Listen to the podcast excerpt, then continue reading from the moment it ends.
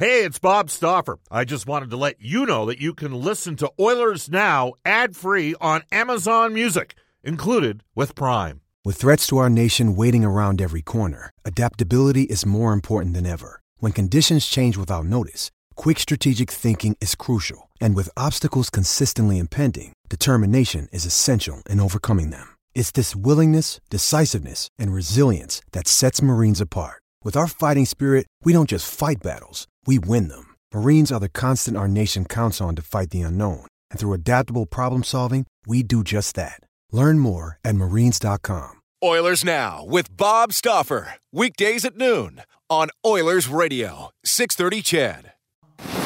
We return to Oilers Now with Bob Stauffer. Brought to you by Digitex. Office Equipment Solutions North America wide? Yeah, Digitex does that. D I G I T E X dot C A on Oilers Radio, 630 CHED. Welcome back, everybody. Bob Stauffer, Brendan Escott, Oilers Now. We apologize for those minor technical difficulties. Hey, it happens once in a while. Royal Pizza, Pizza Pasta, and so much more. Edmonton owned and operated for over 50 years. Royal Pizza offers curbside pickup and takeout options for a menu and a list of their 13 Edmonton and area locations. Go online at royalpizza.ca or download the Royal Pizza app from the App Store. The Stauffer recommendation, the Mediterranean chicken. Without further ado, from Inside Sports, he uh, had a mammoth comic collection when he was a kid. And man, you should have seen the amount of Lego he would have purchased as well. I know because I'm living that on a day by day basis on the humble Stauffer abode. We welcome back to the show the one, the only Reid Wilkins. Reid, how you doing? Well, a couple a couple uh, minor clarifications there, Bob. I still have the comic collection. It the the comic collection still exists. It doesn't really get added too much anymore, but it uh, it exists, and who knows, maybe uh, maybe someday, you know, gambling debts, it, it might have to be sold to, to help out a little bit, but I still have it. I actually was never that big into Lego. Oddly enough, uh, I mean, I think like most kids, I had some Lego, but I, I right. never really got into it. Perhaps because I'm very uh, clumsy and I'm, I'm not very good with that, that, kind of stuff with with, with my hands. So no, Le- Lego never really caught. I had a cousin that was pretty big into Lego, and yeah. I know that. Um, uh, I, I, see the odd thing. There, there are some. Uh, you know, it, it, stays with some people into adulthood who still, uh, you know, you see online every once in a while some somebody, you know, in their 40s or 50s will have done some sort of elaborate Lego construction project. But no, I was, I was never big into that. I know that probably surprises you, but I wasn't. a little bit. Well, but but in fairness, like Lego, Lego has really kind of taken off over the last decade, right? I mean, they, they've got they've partnered up with all these different, you know, there's like the Star Wars Lego sets and uh, so they've got all these different, you know, I mean, Hudson's at the stage now where he's 14, but he's doing the 18 plus sets, right? So he can, he can figure stuff out from an engineering perspective that, that I've been challenged to do my entire life. But it's just, I mean, that's just, that, that's his thing, right? I, I want to sit there and look at the salary cap of NHL teams and he's not interested in watching game five of the Stanley Cup final. Like that's just, hey, we all have our strengths. We all have our unique things that we're interested in and we got to be open and accepting of one another on those, on that journey, So I applaud you that you still have your comic book. Uh, uh, and what are we talking here? A couple thousand? Uh, I, I I did a bit of a kind of count a couple years ago. I think I'm around 3,800 comics. 3,800. Yeah, yeah, they're all in boxes and they're all in the uh, the bags to to protect them. No, like I I didn't like even when I was a kid, Bob. I I wanted to take care of them. I mean, I I read all of them. I wasn't one of those people that just bought them and put them in bags. Like I wanted to read them, enjoy them, but I also, you know, even as uh, as a kid and as a teen, I, I, was aware that I wanted to take care of them and, and have them as an investment. And yeah, like I said, there's still like I'll still buy the odd new comic, but the majority of them I got between 83 and 98.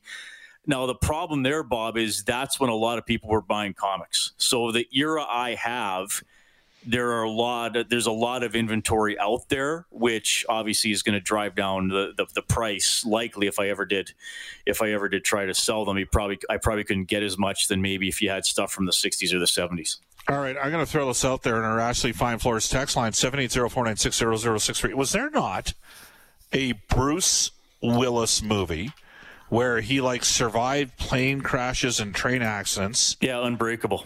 Okay, and his nemesis in the movie uh, had a comic book store. Yeah, Mr. Glass, uh, played by Samuel Jackson. There we go. So, see, Reid, I knew you would do that. You would know that. That's a really good movie, actually. A really good movie. I, I actually thought it was a pretty good movie as well. Uh, Sam Gagner was just on the show and gets himself another contract, play as long as you can. He talked briefly about, you know, Shawn Horcoff and the impact Hork had, him, had on him early in his uh, NHL career, and Shawn Horcoff's now in development for the Red Wings. Um, the Oilers' Scott Howson was heading up development. He now works for the American Hockey League. Could you foresee a scenario in a year from now when Sam Gagner is announced as an Oilers development coach? I, I, could see him being in. I, I, I don't know what the timing is going to be, Bob. I mean, you guys stressed he's he's only 31, which is not old in in hockey terms. I mean, I think if they're and, and don't forget there's another team coming into the league, so that's an extra 23 jobs for players like Gagner to to keep playing. But I I think that you know you look at a player like Gagner, and I think when he when he is done playing I, I, think he's exactly the type of individual that the Oilers or, or any type of team would want to have in a development role. As a player, he went through a lot. He was a high draft pick. He was expected to to score, be on the top six. Obviously, he, he played on some teams in Edmonton uh, th- that weren't very good. He went through that, and he's had to adjust throughout his career. And, and when we saw him in his in his return to Edmonton, which didn't obviously didn't last very long in the end. But you know, he he had that ability to kind of fill in anywhere on any line and, and at least be effective. I, I mean, look, he wasn't uh, to the point where he was going to be consistently a guy who could play on the top line, but you saw him go up there with McDavid and Draisaitl at times and, and, at least find a way to chip in. And and I think that's the I mean, we talk to with with our colleague Rob Brown all the time too, Bob, and, and we've we've we've talked to those players, you know, Matt Hendricks, whoever, guys like that, who have had to figure out a way to make an impact and realize that maybe um, the the, the skill set that drove them in junior or when they came into the NHL maybe isn't what has to drive them anymore and they have to find different ways to get an impact on the game. And, and that's why i think a player like gagner is able to sit down with everybody and can say, okay, look, I, yes, I was drafted wherever he was. He sixth overall. I know he was pretty high, yeah. and then and then he has, to, but then he can say, okay, look, the coach is is not asking you to, to do this, you know, twenty year old player because he's not recognizing what you did in junior. He's asking you to do these things so you learn them and you don't have to shoulder all the responsibility of being a top player right now. And then maybe when you're 22 or 23, your game is more well rounded and, and you can play a little bit more. And I and I think this ties into the ongoing discussion with with Jesse Puljujarvi, Bob. I, I mean the value of um, him having some sort of mentor that says, okay, yes, he, in the NHL, you're, you're probably not going to score every night. You might not even get a point every night. You might only get one good scoring chance a game. So in the other, you know, 14 and a half minutes that, that, that you're playing, how are you going to how are you going to impact the game what kind of things do you need to work on in practice what little details do you need to do so you have an impact uh, on on the game and you don't just sort of fade into the background if it's not going for you offensively? I, I think that's that's a very cool suggestion, Bob. I, look, I don't know if it's going to be with Edmonton, and again, I don't know how long he's going to keep playing. He said he he wants to prolong his career as long as possible, and why wouldn't he? I mean, that's a pretty cool job to play in the National Hockey League. But I, and Sam, like, here's another thing, Bob like Sam from the times I was around him, he's he is extremely well spoken and he's extremely intelligent. I, I mean, I think that uh, he's he's a pretty observant uh, gentleman. I, I think he uh, I think he's a good communicator who would be good to get that message across to players he might be mentoring. So, I, absolutely, I think that's a good suggestion. It's interesting, like you mentioned, Rob Brown. He was a first line player in Pittsburgh that went ended up in the minors and reinvented himself to be a checker to get back in the NHL.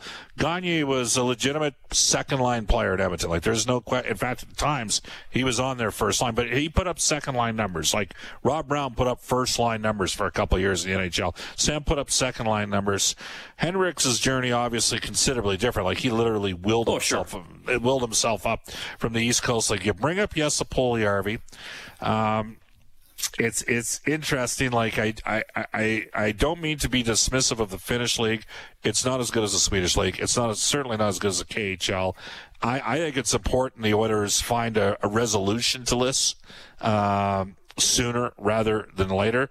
And I just wondered, do you think they can get valuation in a trade for, you know, the investment in the pick, or would they be better off just bringing them back? I think at this point you're better off just bringing him back because I I can't see how you would get perceived equal value, I suppose, in a deal. I mean, look, he he he didn't play in the NHL for a year. So there's literally no information on how he can perform in the NHL. I, I agree with you with the Finnish league. It's not as high up in, in the uh, European tier system or whatever you want to call it as I would put other teams. And when and again, as you and I have talked about hundreds of times, when he did play in the NHL, two different head coaches repeatedly reduced his ice time. And, and, the head coach that that came in second in Hitch after McLellan wanted him to be called up to work with him, and then Hitch actually played him less than Todd played him. So I, I you know that that doesn't give a guy a, a lot of a, a, lot of cachet on the trade market, even if he did have a great junior career in World Juniors and all that kind of stuff. I think with Puljujarvi, look, I, as we know, Bob, I, I, didn't agree with how he was handled in his first year in the league. I, I was fine with him getting that eight or nine game stint, but then I thought he should have gone and played you know, in Bakersfield or wherever where he could have developed. But I think now there's a point where, and I see all the debate, and I get the texts and the calls like you do. You know his line mates. Why? Why isn't he played with this guy? Why, like at some point, Bob, it's not about Jesse Puljujarvi's line mate. It's not about his coach. It's not about his general manager. It is about him, and it, is about his approach. And will he? learn to and I like I am I'm not slagging him and I'm not writing him off. I, I, just think that there is a reality that if you see how he played and how his coaches handled him, that he did not figure out a way to impact the game when he wasn't uh, in an offensive role or, or really feeling it, you know, to use kind of that term. So it, it's it's on it's on him now to to adapt, to to put the work in and, and, to figure out how he's going to be an NHL player and and what he does on those nights where it's it's you know a, a one-one game and not all the pucks are going into the net. Can you check? Can you win board battles? Can you get the puck out the last five feet inside your old blue line? Those are all the little things that I think are truly going to make him a pro. And then, as a lot of players would tell you, the offense often comes after you do all those little things. Reid Wilkins joining us from Inside Sports. Bob McKenzie putting out today that uh, there were whispers out there that Jack Eichel may be available. Now, he's kind of poured some cold water, but where there's a little bit of smoke, sometimes there's a little bit of fire. This is an interesting one to watch uh, with Buffalo because, I mean, the Oilers made the playoffs in 16 17 and were basically in the mix um, this year. Um, and some have suggested, what about the New York Rangers? And I do think the Rangers are a team to watch. But uh, what do you what are your thoughts on Jack? Like, first of all, what do you think of him as a player? Uh, realistically, what do you think the chances are he gets moved? Well, I think he's a, I think he's an extremely good player. I don't think there's any, any doubt about that. I mean, you see what he can do. He's he's he's got speed. He's got a good shot. I mean, I'm just double checking his stats. Well over a point a game this past season, uh, just under a point a game for his career, and that's largely because of his his rookie season, where you don't expect a player to produce a lot he, has been on some teams in Buffalo where there hasn't been a much uh, much around him. Certainly, it's frustrating. You've heard him voice that that frustration as as you have other players in Buffalo. To, to me, Bob, I, I, I, mean, Ralph Krueger is the coach. Um, the players there seem to speak pretty highly of him. I had Curtis Lazar on my show last week when he resigned and or resigned, pardon me, resigned, and and he said how he how much he likes Krueger and how he works with the players. And, and I think with the new regime in Buffalo, I think that would send a pretty odd message to to come in and the first thing you do would be to trade draft uh, Jack Eichel, who's supposed to be the player that you're building around. I get where you're saying sometimes when there's smoke, where there's where there's fire, but I, I think you know we know that GMs are always talking, and a GM is always going to answer the phone or a text from another GM, it doesn't mean he wants to go along with what that other GM wants. You know, hey, what would you what, what would it take to get Jack Eichel? It, it doesn't mean that that that is necessarily going to happen in Buffalo. I, I, would be really surprised if if he wasn't back there. I, I mean, I think that's still the guy they have to build around there. He's a great player. All right, here, let's go through the context of the tweets from Bob McKenzie. Imagine my surprise, says McKenzie, when I started making calls today and heard Jack Eichel trade rumors, including unverified chatter he may have at some point recently requested a trade out of Buffalo and that the New York Rangers were among interested teams. This, of course, required further investigation. The tweet goes on. Next tweet says, none of those talks with other clubs resulted in Eichel trade traction, but it's also believed that there was some dialogue between Eichel and Buffalo to ensure they both want the same thing. And then in brackets, to uh, get better, obviously, and then to share the same timetable sooner rather than later. So the face value review appears as follows. Says Bob McKenzie. Eichel doesn't want out of Buffalo. Buffalo doesn't want to trade Eichel. Move along. Nothing to see here. Fair enough. But some rumors are worth checking out and mentioning, which I've now done. Now back to draft prep prep. Well, he doesn't often do that. So that's it. And I, am just going to preface this. A week ago Friday, Elliotte Friedman Reid was on the show and said, you would be surprised whose names are out there. That's, he said that on uh, Friday. And I, I, I believe that this is a different situation. Just the, the, the fact that we got a flat cap at 81.5, um, I'm looking at Florida and Arizona, some big name defensemen with big tickets there. I could see some some potential movement there. I'm to be, I think we're to have a real like Reid. I know Game Six is tonight. I know we're to have extensive coverage next week on the draft as well as on free agency. But I do think there's to be more movement than maybe people think. What about you? Uh yeah. Well, I don't. I'm not sure exactly what people think, but, but I think that look, I, I think for from an Oilers standpoint, you, you watch what happens at 14. Uh, I, I, think unless a player drops to the Oilers, I, I, think there's a really good chance they trade that pick to try to reclaim some other picks this year or next. Um, I mean, you and I talked about what year the third rounder is going to go to Calgary, stuff like that.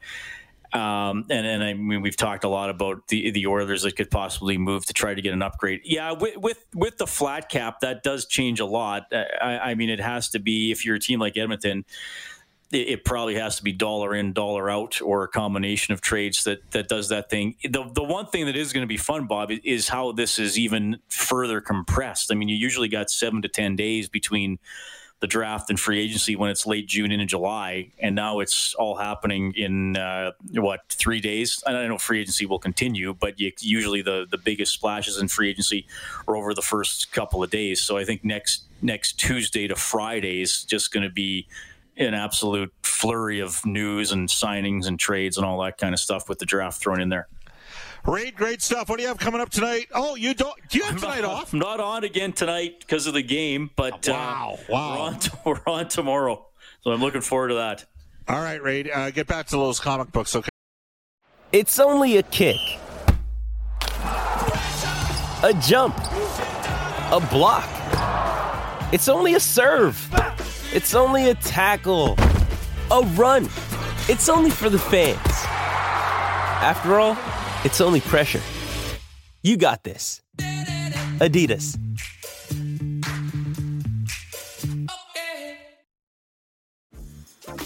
Dreaming of a better sleep? Tossing and turning is not your destiny. And Olly is here to help. Olly invites you to sink into sweet, sweet slumber to improve your mental and physical health and overall wellness. More than just melatonin, Olly's ingredients help you unwind your mind for a delightfully dreamy drift off. Sleep is on the way at Olly.com. That's O L L Y.com. Okay, see ya. All 3,800 of them. 150 at Edmonton. We'll wrap up the show after this. You're listening to Oilers Now. Hi, this is Leon Draisaitl from your Edmonton Oilers, and you're listening to Oilers Now with Bob Stauffer on 630 CHED. Right. Uh, thank you, Leon. Let's go to this day in Oilers history. At 151 in Edmonton, back at the 630 CHED Studios, here's Brendan Escott. Yeah, all right. Uh, back in 1989, I know you got a couple of birthdays you're going to get to, I'm sure, but on this yep. day in 1989, uh, the Oilers acquired veteran goalie Pokey Reddick from the Jets for future considerations. He was tagged for nine goals in his only two games as an Oiler before spending some time in the IHL, the AHL, and ultimately finishing his career in Europe. All right, and as Brendan mentioned, and unfortunately, I've never become fabulously rich, as uh, the lyrics of that song go. Born on this date 58 years ago, legendary Edmonton Oilers goaltender Grant Fuhr, the Hockey Hall of Famer, won five Stanley Cups in 10 seasons with Edmonton. He won the Vezina in 87 88 when he appeared in 75 games. He was beloved by his teammates, a consummate pro. Brendan, a couple of reasons why Grant Fuhr was uh, beloved by his teammates. He never once showed up a defenseman or showed up uh, stare down his team after giving up a goal against. That was not his style. And that is something that I first thing I look for when I watch a goaltender is to see uh, if there's any theatrics on a goal against. And it's remarkable to me, generally speaking, the better the goaltender, the less likely they are to be that demonstrative. You know what I mean? Like, did you have any? Did you ever have a goalie on a team playing up that used to scream at you guys when he gave up a goal against?